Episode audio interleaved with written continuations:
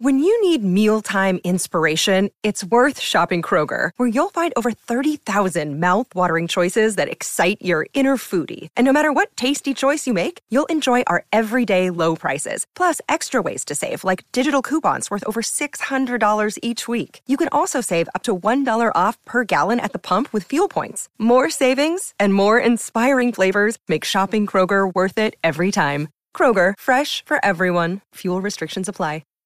What is going on, everybody? Welcome to another episode of Ghost in the Night, a hauntings and paranormal podcast. I am Phil Sams. Thank you so much for tuning in today. If you're a new visitor, welcome, and I really hope you subscribe. You like what you hear, and if you're a long time listener, or not, I should say long time listener, but if you've listened to this podcast in the, in the past, thank you so much for returning and checking out more of our podcast and videos. Um, today is going to be a little paranormal spooky story time episode. Ghost in the Night with Phil Sams.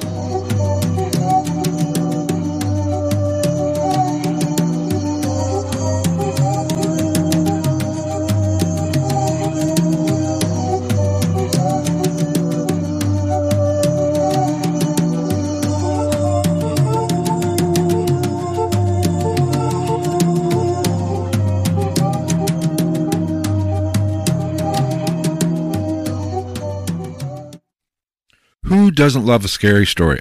I know I do, and I'm sure you do if you're checking out this podcast or watching the video. Now, why do we like scary stories? Probably because it strikes an emotion in us, and it whether that emotion's fear or whatever, we connect to things that draw out or touch us on an emotional level. And fear is there's no more primal emotion than fear, and so scary stories really, really tap into that. That's why we love them. That's why I love them. And if you love them, that's why you listen to this podcast. And I'm going to share a couple with you today. Now, both these uh, stories come from Max Paranormal. Um, has a U- YouTube channel where he lets people send in their ghost stories or their experiences, and he tells their story in video form. Really great. Head on over to YouTube, check out his um, YouTube channel, and while you're over there, just go ahead and subscribe to mine if you're not already a subscriber.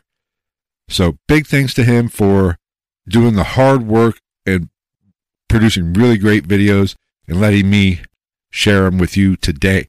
I picked these for two particular reasons. The first reason is they do the subject matter deals with stuff that's not necessarily ghost. The very first episode does, or first, I should say, uh, story does have some a ghost element in it because it's basically a two-parter. Um, but the other parts of the first, the other part of the first story and the second story are more of the supernatural.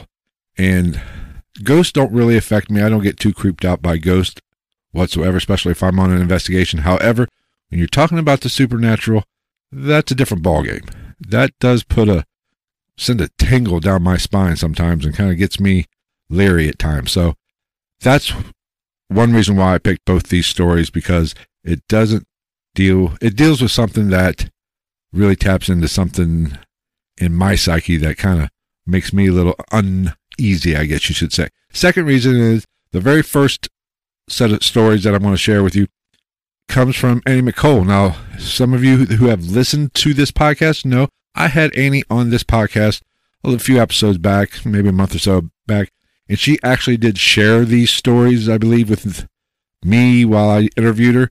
But I thought it was well worth revisiting because, like I said, they're creepy and they freak me out. And plus, he does a great job telling the stories. Let's go ahead and uh, play these stories for you, and I'll be back after the first one.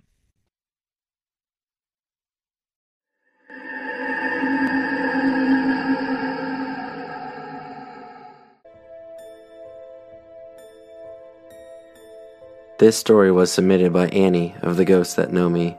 If you have a paranormal encounter and want it told on the channel, submit your experience to myghoststory.com. As a child, Annie always felt that a presence was following her. She would see shadow people and ghostly images in the corner of her eye. Even though these experiences were vivid, she blew them off as a part of her imagination. As she got older, Annie encountered phenomenon that convinced her friends that she was seeing spirits. Her first incident happened in a local marina. Annie enjoyed spending time on the ocean, and her best friend was a boat captain who lived on a large Hatteras. One night, while hanging out on the second level of the boat, Annie suddenly became consumed in a trance. She looked out into the distant sea and perceived what looked like a woman with beautiful blonde curls, wearing a white dress that illuminated the darkness that engulfed her. She was singing and calling out to Annie. Annie couldn't help herself. She started slowly walking towards the edge of the boat. She couldn't control her body, and right before she took her first step off the edge, her friend grabbed her and asked her what the hell she was doing. Annie responded with, Can't you see her? She's calling out to me. It took a few moments, but Annie eventually came to her senses. She didn't know how to comprehend what just happened.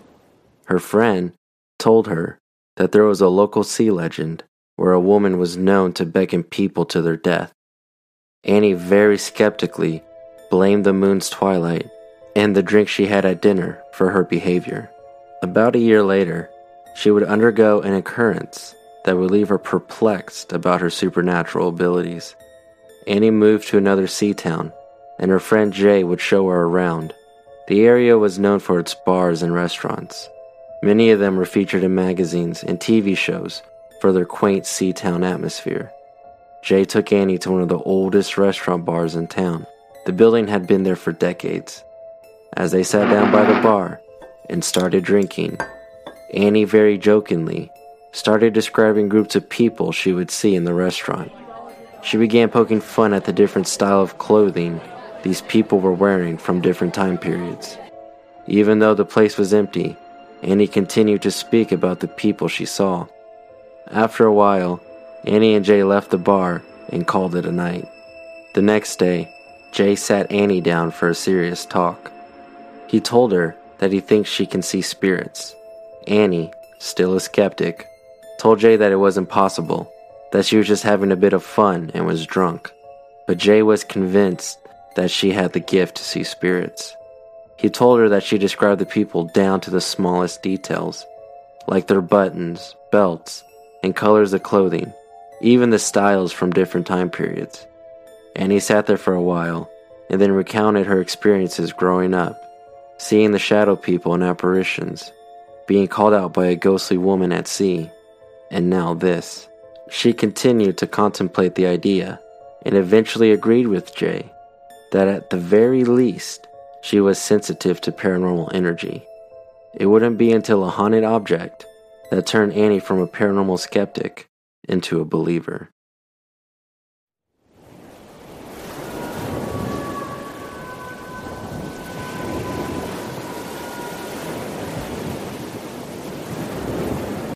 Okay, that was the first story. It's a supernatural, it deals with two parts the supernatural and then the little ghost experience or spirit experience in the bar with her friend. Now let's talk about the supernatural version first. Sirens are, that's not your typical mermaid tale right there. And they date back to Greek, ancient Greek mythology. You know, they would say these sirens would draw sailors off their boats and take them to their death in the oceans. Um, like there's not enough in the oceans to kill you. We got to add this into it. But that is something that really, you know, sets, makes me uneasy and makes me nervous because, you know, that legend is about a supernatural being that can basically get you to do whatever it wants you to. And if that means draw you to your death, then so be it. And the fact that you could actually, something could do that to you and basically make you essentially kill yourself without having any control. That is freaky as hell, and I don't want any part of it. Now, the second part of that story was I remember her give tell me this story when I had her on. It was, you know, that is how freaky is that? You know, you, you're out with your friends, you're out with your friend, and you go to a bar and you're having a good time, tossing down a few cold ones, and you know, you start talking about the people around you and you're explaining things and what you're seeing, their outfits and everything, and then your friend says, basically, who the hell are you talking to? What the hell are you talking about? I mean, that has to be so difficult for somebody with any kind of um, sensitive abilities or psychic abilities, you know, to separate the real from the spirit world. I mean, I know that would make me, if I was her friend, I'd be saying, okay, it's time to kind of get the padded jacket here. Let's go. But, you know, it's still kind of freaky that you can walk into a place and interact with people that actually aren't even there. That's what paranormal, paranormal investigators are trying to do. And that's what I've tried to do when I go out on an investigation. I, you know, try to interact and get, document the existence and communicate with the spirit world or any kind of spirits that are floating around there and just try to get proof of the afterlife. So that first story is super creepy, especially that first part of it. Now let's go ahead and play the second story, which is really creepy and basically I don't like because it scares the shit out of me.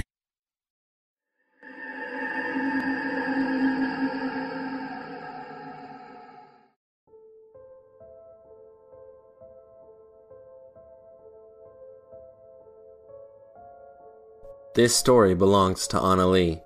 Follow Anna Lee on Twitter at Anna Lee underscore YT. And be sure to visit her channel for more great horror content. Before I start Anna's story, I caution you to not listen to it during the summer. If it is by chance summer for you, close this out and wait until another time to listen. Since it's winter now from where I'm from, I feel it's safe to share Anna's story. Again, if it's summer for you, close this out and watch something else. You see, Anna is majoring in journalism, and during her second semester as a freshman, she applied to get a job as a news writer and photographer for the school's newspaper. She was excited when they contacted her and gave her details for her first assignment. She was instructed to attend an EDM concert and take photographs of the performers and crowd. The project was exciting for Anna, but also very overwhelming. Being a photographer meant that Anna only had four hours to edit, copyright, and upload pictures to the newspaper servers. The concert started at 7 and lasted until about 11 p.m. After successfully taking pictures at the concert, Anna then took an Uber to the communication building and uploaded the photos. She didn't finish until about 4 a.m. Even though Anna was exhausted, she still had a 30 minute walk to her dorm. As Anna was packing up to walk home, she remembered her mother's cautious words prior to the assignment.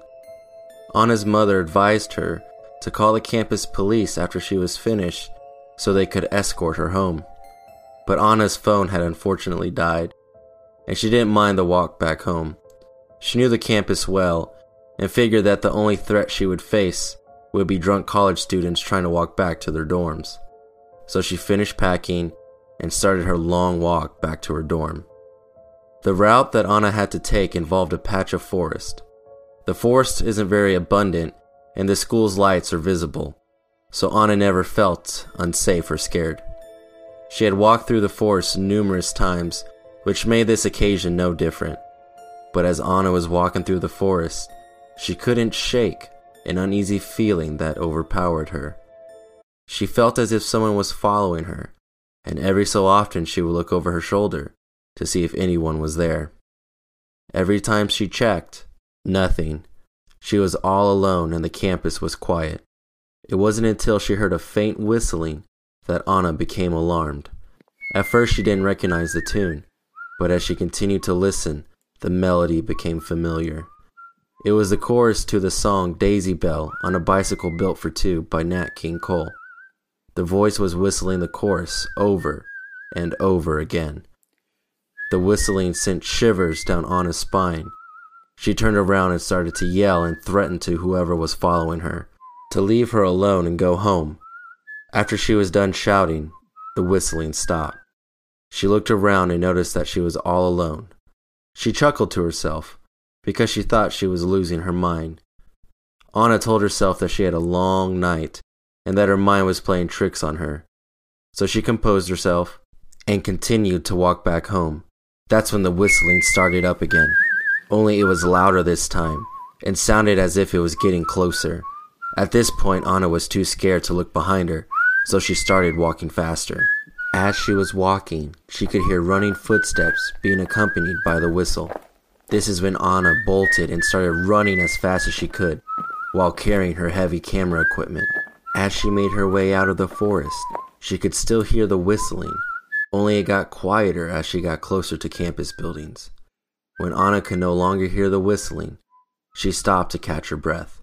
Anna was petrified and was trying her best to calm herself down from having a panic attack. When she made it back to her dorm, her roommate was asleep. Anna didn't share that same luxury. She couldn't sleep. Anna was trying her best to process her terrifying experience. After pondering her thoughts, Anna decided that she needed answers. She wasn't going to get those answers from her roommate because she gets scared easily and wouldn't believe her. She would also accuse Anna of trying to scare her. It wouldn't be until the following semester, when Anna befriended a Native American student named Adrian, that she would get her answers. One day, Adrian asked Anna how she felt about horror movies and ghost stories. Thrilled with the question, Anna replied that she was a huge fan of that kind of stuff and ended up telling him about her experience in the forest. After she finished telling her story, she noticed that Adrian's face went pale. Anna laughed and figured that she gave him a good scare. Adrian eventually snapped out of his fear and disclosed his concern about Anna's story. He told her that some native tribes believe and fear in the creatures known as skinwalkers. The natives believe that skinwalkers can transform into animals as well as former loved ones and mimic their voices in order to lure people. Anna's blood ran cold. Being scared was an understatement, especially when Adrian asked if the whistled song had any sort of connection to one of her loved ones. Anna's blood only got colder when she realized that her grandpa used to sing that song to her grandmother, whose nickname was Daisy.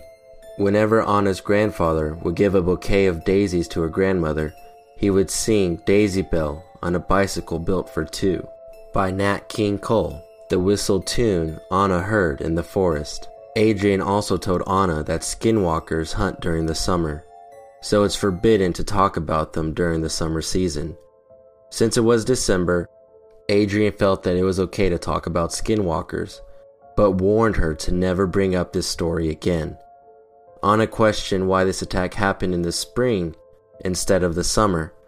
Adrian concluded that the skinwalker probably woke up early and was hungry. If it's summer and you just listen to Anna's story, be careful. Don't go anywhere alone. And beware of stray animals and your loved ones, for it could be a skinwalker in disguise.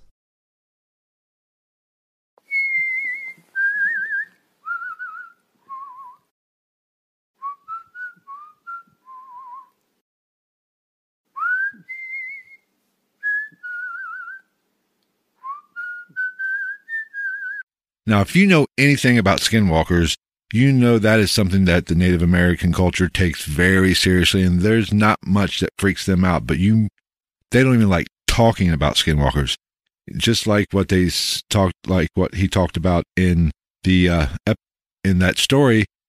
You know, luckily for me, I'm filming this in March, therefore I'm safe. Now, if you're catching this video or podcast in the summer months, you're screwed. You should have subscribed and caught it when I first put it out. Um, but skinwalkers, if you don't know a lot about them, that basically is, you know, accounts vary, but the Native Americans believe it is a person or a witch or a shaman who is practicing the darker arts, you know, black magic and such. And to obtain power, they have to do something heinous. And a lot of that deals with human sacrifice, consumption of human flesh. And the here's the tricky part is if for them to keep that power, they have to maintain doing that. They have to continue to do it. So effectively, they are basically hunting us. And how scary is that knowing that there's a supernatural being out there that's actively hunting us to maintain their power? That is exactly why that culture is so leery to discuss it and they take it very seriously. Hope you enjoyed these two stories. I hope you got a kick out of them. I hope you leave us a comment at philsams.com. The show notes, that is where you can find the show notes for this episode and every other episode I produce. Um, if you subscribe to us on YouTube, be sure to leave us a comment, hit the thumbs up button. And if you're not subscribed to us on YouTube, be sure to uh, check us out. And if you like what you see, be sure to hit the subscribe button. Also, don't forget you can follow us at night underscore ghost on Twitter. That is really the best place to interact with me. I'm there constantly, always doing updates with what's going on with the podcast, what's going on with the video and the YouTube channel. So be sure to follow us, follow us on Twitter at night underscore ghost.